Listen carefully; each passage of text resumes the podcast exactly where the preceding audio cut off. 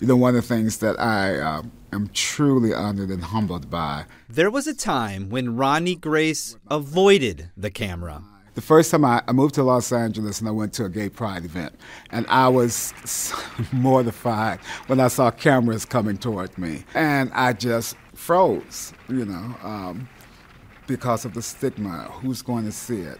Who uh, will see it who doesn't know that I'm gay?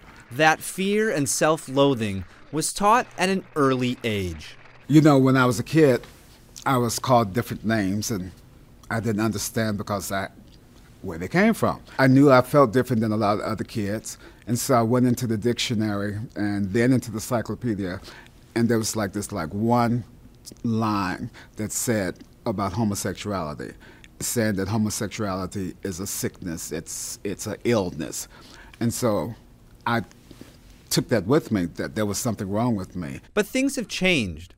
Now, two cameras are fixed on him as he slowly spells out his name. My first name is Ronnie, R O N N I E. Last name is Grace, G R A C E. To make sure we identify him correctly. And now, you know, I.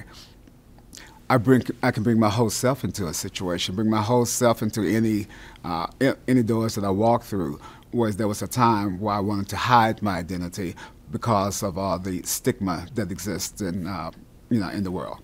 And it's that stigma that continues to harm the LGBTQ plus community. These stories reveal a larger tapestry of our collective past. Which is why stories like those featured in Wisconsin Pride, where gay and queer trailblazers are put on a pedestal, are so important. We are not born more sick than our heterosexual peers.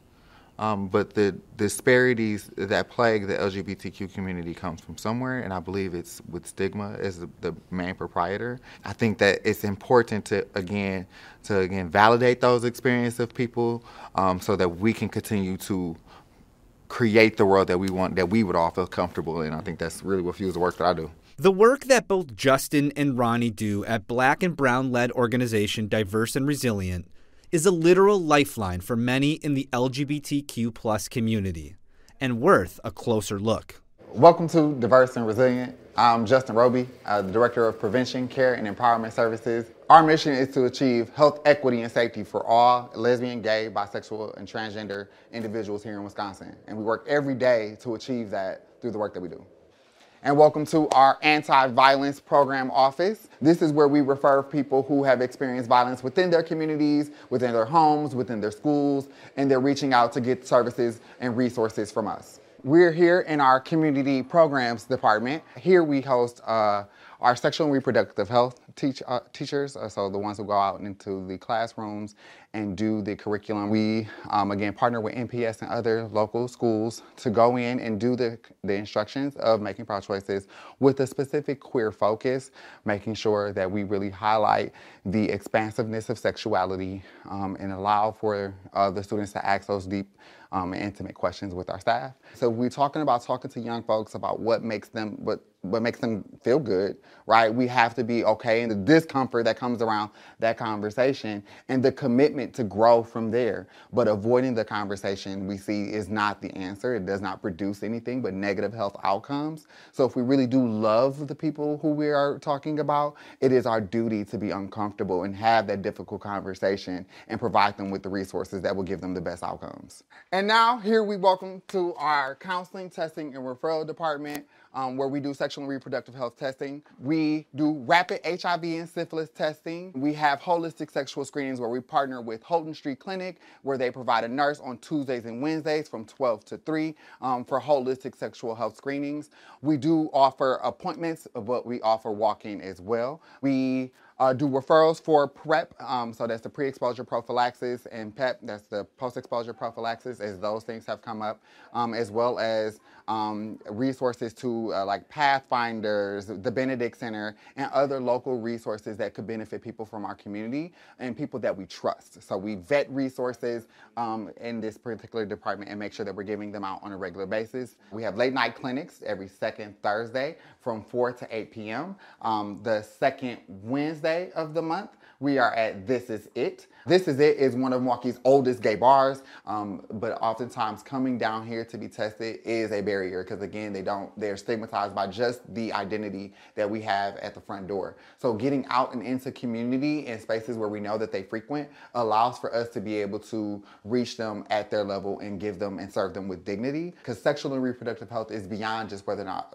a person's HIV status. So knowing your status is not enough. What do we do next? How do we engage in those health, optimal health outcomes? This is how we help to proceed that moving forward by giving those holistic options and treating people with dignity.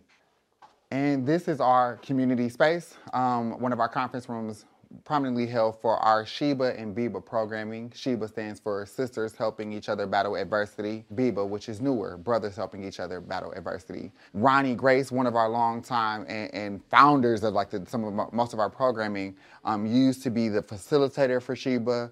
Um, and this is, of course, him with some of our one of our long-term Sheba participants. We actually brought her on to staff, um, and so she gets to serve as a testament of what can happen. As a former drug-impacted um, user, she now is clean and sober and, and able to do this type of work. She's gone back to graduate from school, um, so continues to be a pillar within the community, um, especially giving voice and power um, and advocacy for her sisters of Sheba. So again, going back to say, I've done this. I know other women who could benefit from this. Can we do this as an agency? So when we talk about the empowerment that happens, that's that's the goal, right? To see go from a person who um, was passed over for opportunities years ago, but now is sitting at the forefront, feeling empowered and able to make space for other people. So this is uh, our Libations Lounge.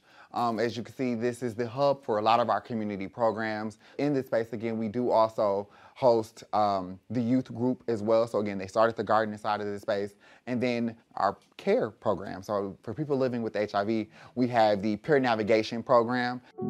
We define ourselves as a society by the stories we tell. The Wisconsin Pride documentary offered an important look back at the people and organizations who have advocated for the LGBTQ plus community. My mission in this work is to meet every young black and brown queer individual in this city. And if we were to look forward, as our state motto demands, you can be sure that diverse and resilient will be there playing a vital role. Diverse and Resilient has already positioned itself as one of the few black led orgs in the state as an example of what it means to invest within the community that you truly serve. Um, having leadership that reflects the community that you intend to impact changes the decisions that you make in those rooms of power. And so the way that we are going to grow as an organization moving forward will be completely different than what we have in the past. But it will be different in a way that we can understand the impact and the real lived experiences of the people who walk through our doors. This unique growth under black leadership will suit us to again be ready to end this epidemic because I see the end in near.